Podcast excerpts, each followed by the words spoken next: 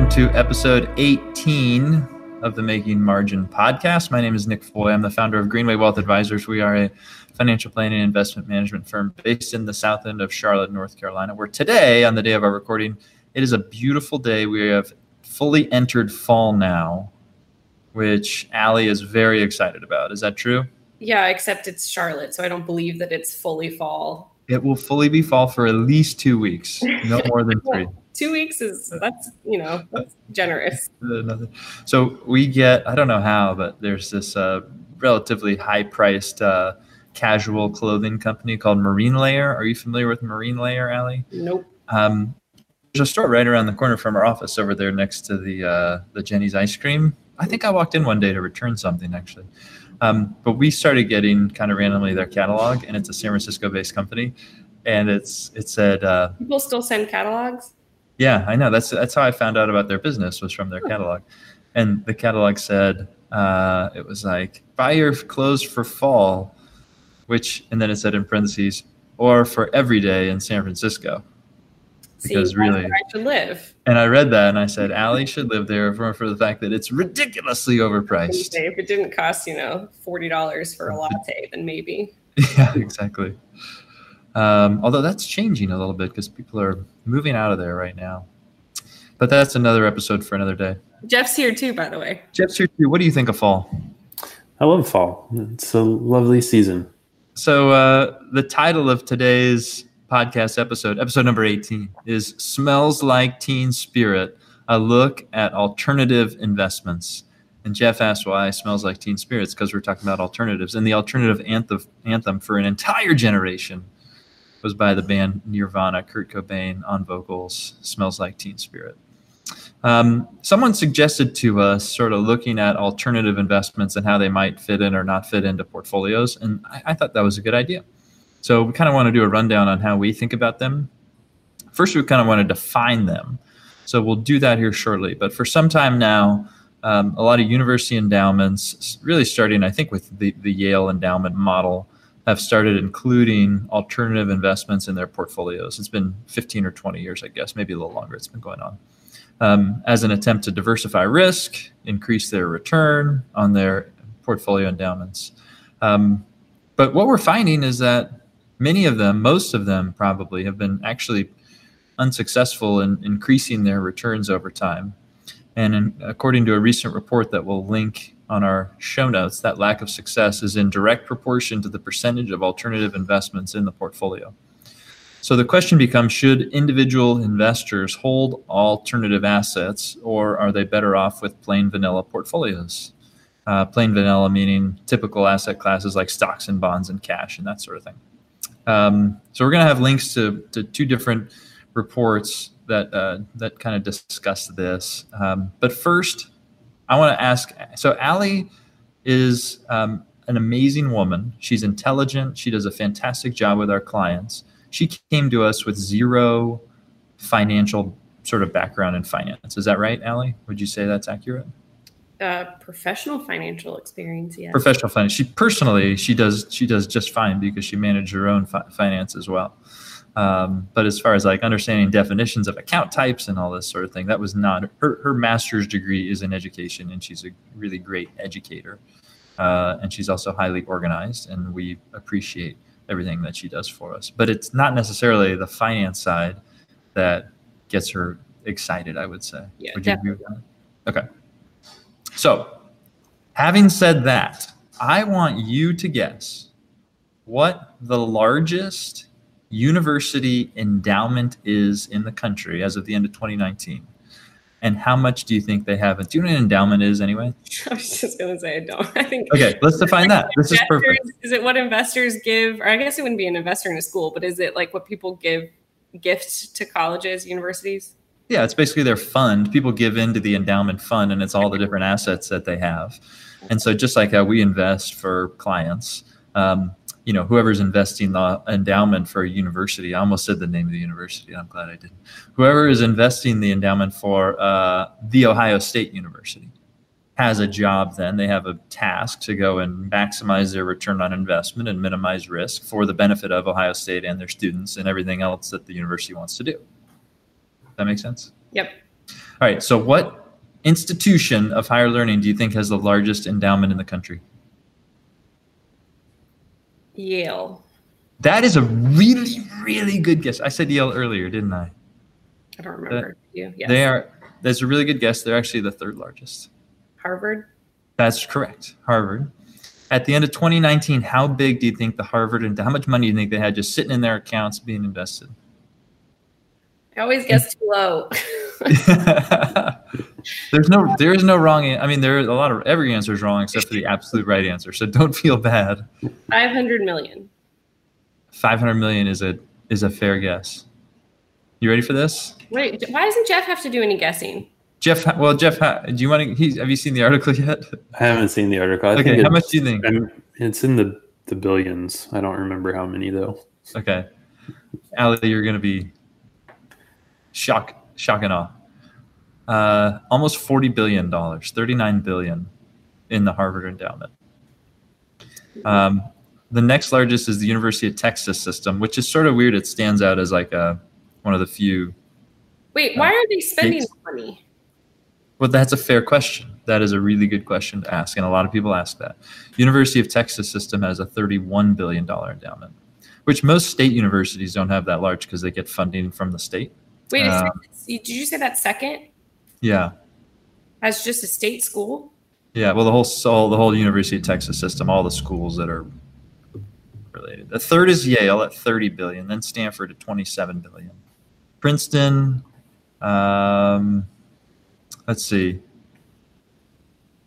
Pennsylvania is 14 billion. MIT is 17 billion. Uh, Texas A&M University system then is 13 billion. Michigan is 12 and a half. Notre Dame is 11. Northwestern's 11.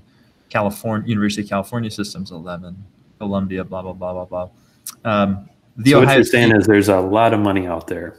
the Ohio State University 5.2 billion makes the list, which their their endowment's grown a ton over the last few years. That just Um, annoys me. Like, why did I have to spend thirty thousand dollars a year in tuition if they had all that money sitting there? Well, I think these are fair questions to ask. Like, what do colleges actually do with their endowments, and is it sort of just a?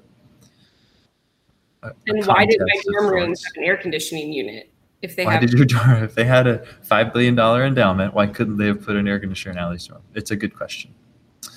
Um, endowments for universities also allow them to, you know, like the larger ones are going to be just fine even through this whole COVID experience if they have kids that are remote and kids say, you know what, maybe I don't want to pay tuition there. I'm going to go somewhere else that I can actually be in person or whatever individually. Harvard, not a big deal. Um, for a school with a tiny little endowment, potentially a really big deal if they don't have in person learning and people decide to go somewhere else. So these sort of decisions that are a combination of science and health and finance are um, sort of colliding here right now. But anyway, to give you an idea of how much money is out there in these endowments, um, that gives you a better understanding. Um, all right, so we talked about traditional asset classes. So most of these endowments in, invest in stocks and bonds and cash.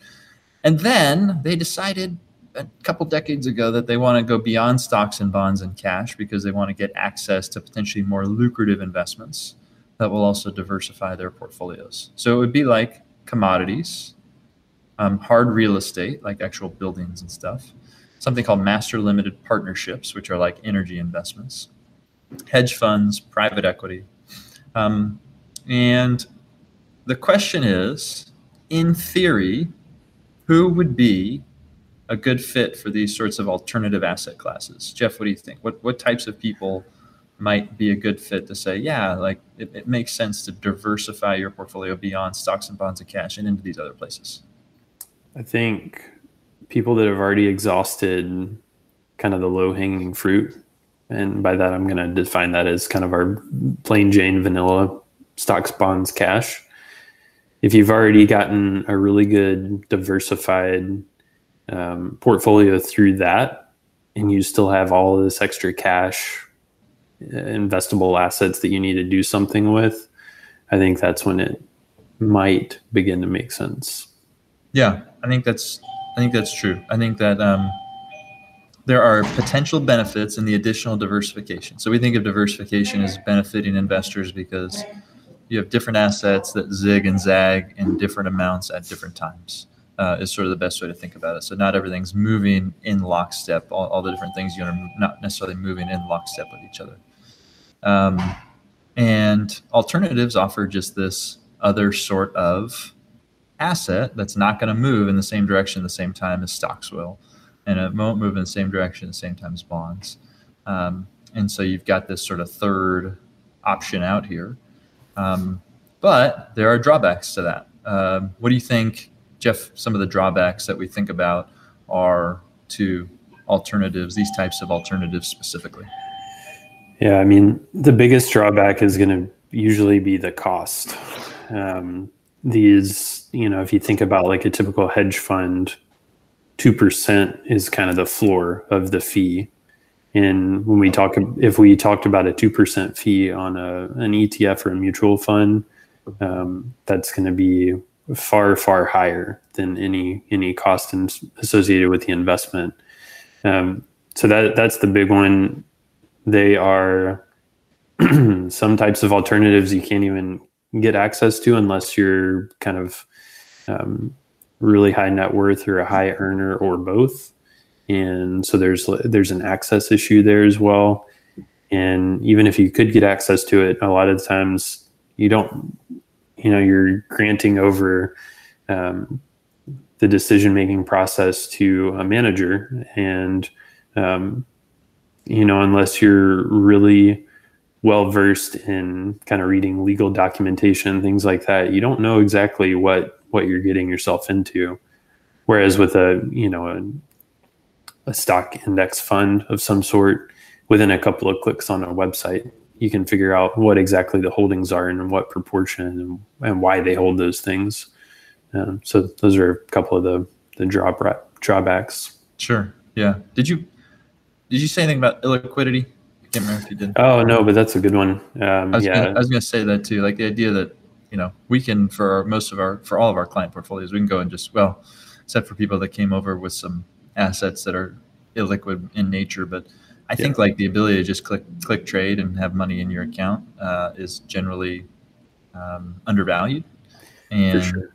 and so a lot of people will try to accelerate their investments into these all types of alternative assets, expecting a higher return and not necessarily factoring the illiquidity that comes with a lot of them.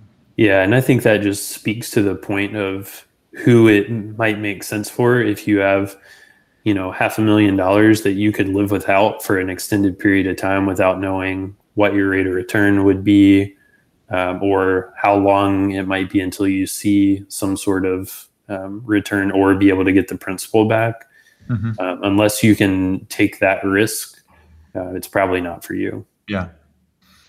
Um, okay so commodities are one of the one of the potential uh, alternative investments. So let's talk about what a commodity is. So a commodity, something like cattle or livestock, um, cotton, precious metals like gold and silver and that sort of thing, uh, currencies, coal, oil, wheat and corn and soybeans and food stuff. So all these different things where the like, it's not necessarily a business itself that owns or develops or produces whatever these things are but it's the things themselves, and you can buy them just by buying futures contracts. Um, you can basically bet on the direction of the value of these things, and so that will be an example of something that would be an alternative investment, uh, where it's not the business itself, but it's the thing that is, has a you know ex- unknown expected rate of return, and somebody thinks that they have some insight into the direction of um, you know the uh, the value of whatever those things are, and so they go buy them, and then you can suddenly diversify a portfolio. Um, and so that's an example of, of, of an alternative. Um, we talked about real estate, hard real estate, you know, actually going and buying a building or investing in land or whatever else, these, these sorts of things. Um, uh, private equity, we talked about um, hedge funds. Um, all of these things have an an increased cost and an increased risk because now if you're doing that instead of buying like a broadly diversified index fund you are highly dependent on the manager making good decisions um, and for the most part we don't have a ton of you know history uh, statistically speaking about whether or not an individual manager has the ability to make good decisions over a long time period. So you suddenly add in this additional manager selection risk where you're dependent on that. Um, and that's a risk that, I, again, I don't think, I, I think it's really hard to quantify. I don't think people do a great job of actually quantifying that. Um, so anyway, just sort of some some background and some thoughts on on how that goes. Um, go ahead. Yeah, I think for me, like with alternatives, we talk about risk as being the thing that you don't see coming. And with alternatives, there are lots of things that you are opening up your, yourself to to not see coming. Um, you know, it could be a pandemic, it could be um, some pestilence, uh, you know, something that affects only one thing, one item of the world, and and could be ruinous. So I think that's where, like, for me, when you kind of went through that list, I'm just thinking concentration, concentration, concentration risk, and then yeah, yeah, and like the fact that it's highly dependent on the person that's making the decisions, the manager. And there aren't really that many of them that can do that for a long period of time. And we don't know until afterwards which ones have actually done it. So yeah. it's not like you know ahead of time who's who's the golden goose. Right um, in 2018 sorry 2019 college and university endowments returned an average of 5.3% net of fees for the 2019 fiscal year this is according to a study released by the National Association of College and University Business Officers, which I'm sure is a really interesting bunch. Um, that dipped from 8.2% in 2018 and 12.2% in 2017. Um, and it was lower equity market returns that led to that decline. So you still got a relatively high correlation with like the stock market broadly. Um, and what they're basically saying is, well, we don't want to just take on stock risk. And we have these expectations that have been put on us about what our returns are. And we think we can go get better returns in if we include these other types of assets, these alternative assets in our portfolios. Um, and so we'll go ahead and do that. And essentially, what you're doing is you're making a bet that whatever that manager is is going to be able to make a good decision. And what we see is that over the long term, those additional costs um, for investing in these alternative assets um, actually don't end up being compensated. And uh, um, so, even on a large scale with really good professional investors or perceived really good professional investors, um, that additional cost, they're, not necessarily compens- you know, compensating their clients for that. Their clients, in this case, being you know university endowments. Um, some of them are, but ahead of time, it's really hard to determine which ones are going to be those that are able to to to do that consistently.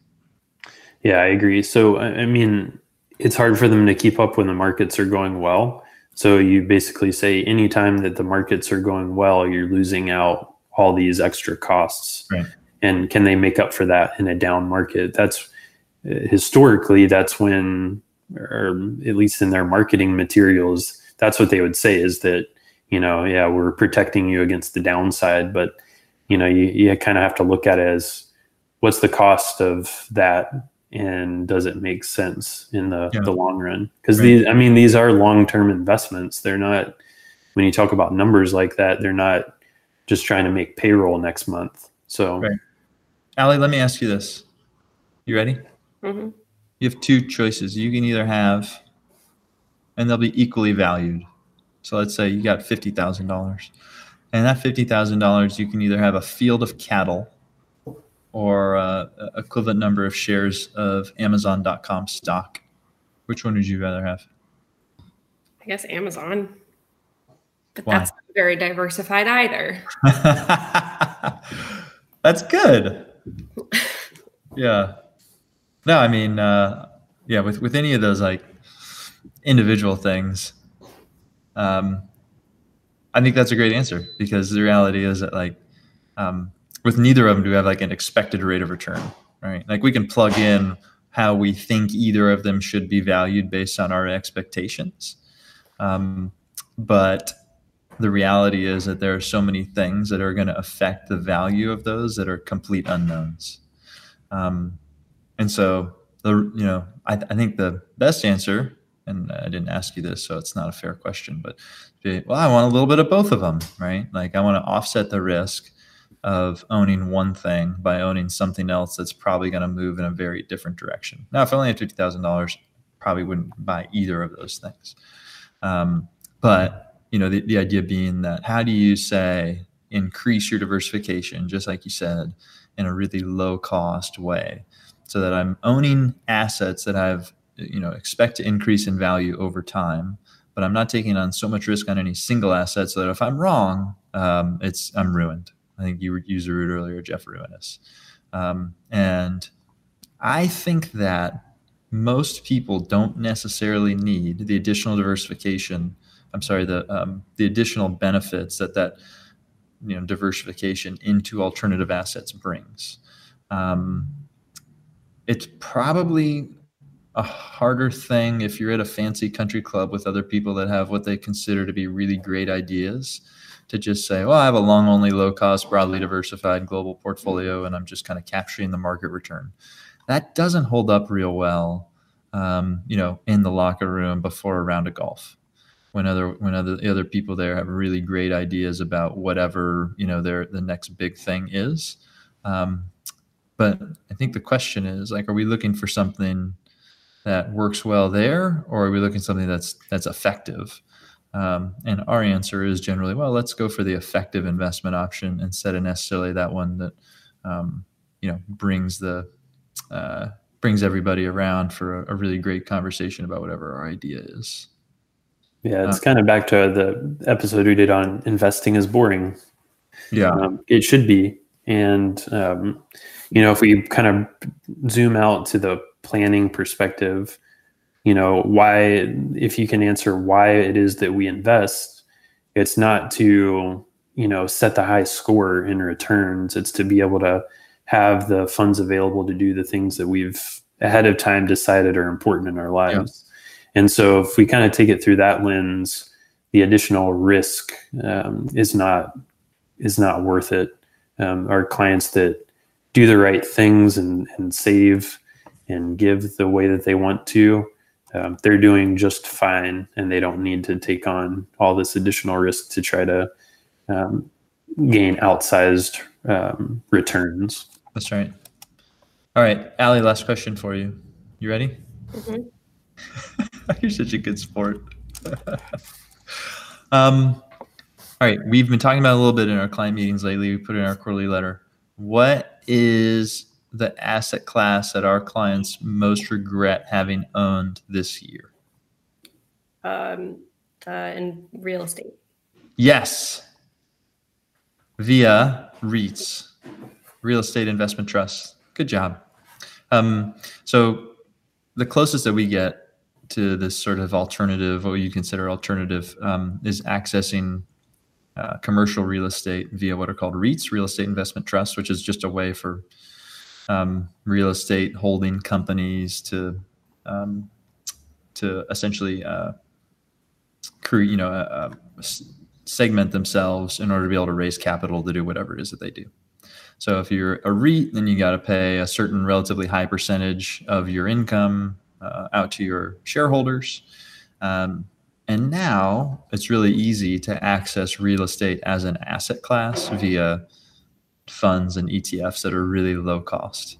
Um, we typically like to have those in IRAs and for people's 401ks because they have their relatively high income.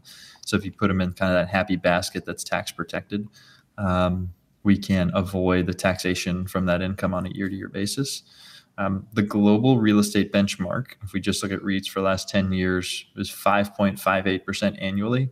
It was much higher than that before 2020 hit. And what's happened to commercial real estate since then is it's sort of fallen off a cliff. Um, turns out that, you know, pandemics and a lot of people in an office don't mix. Pandemics and malls don't mix very well.